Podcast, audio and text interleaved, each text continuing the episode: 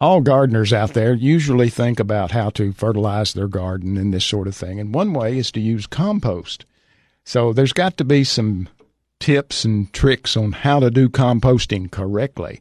I'm speaking with John Gunter, the county director of the UT Extension Service in Fentress County. And John, first of all, what are some of the benefits of composting?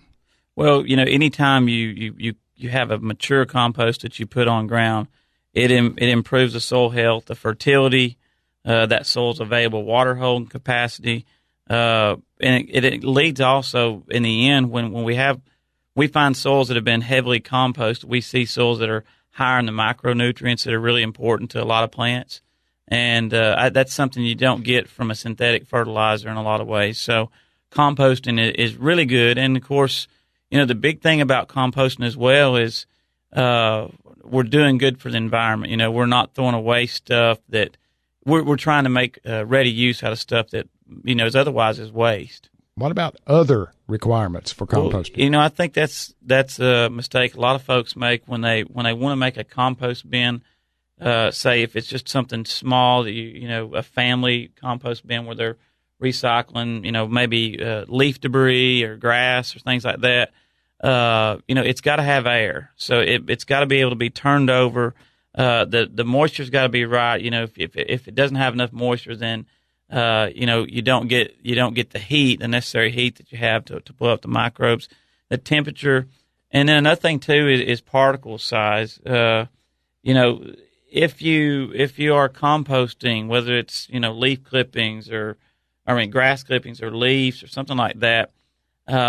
And even also say we we throw away our vegetable you know uh, waste and things like that.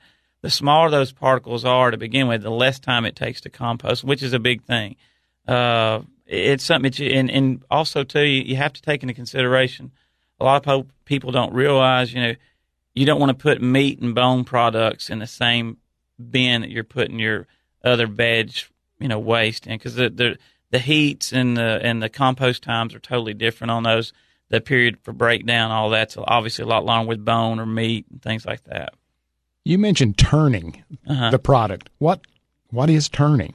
Uh, so you know, it could be something as simple as as you know, every you know week or so, week to ten days, coming in and if it's not too hard to do, if you can just turn that pile over, turn your whether it's you know your compost pile, flip it over so that the air get the air gets exposed. I mean the the product gets exposed to the air so that uh, you kind of get everything nice and densely, you know, composted.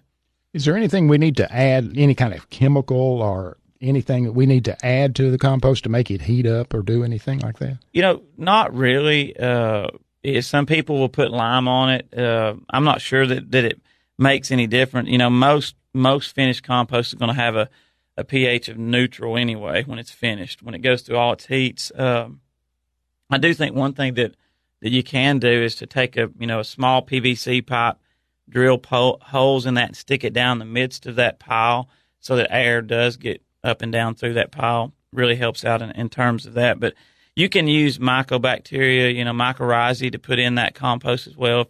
But typically, you know, you're going to have uh, all kinds of organisms ready to compost that for you. We thank you, John. John Gunter, County Director, Fentress County UT Extension Service.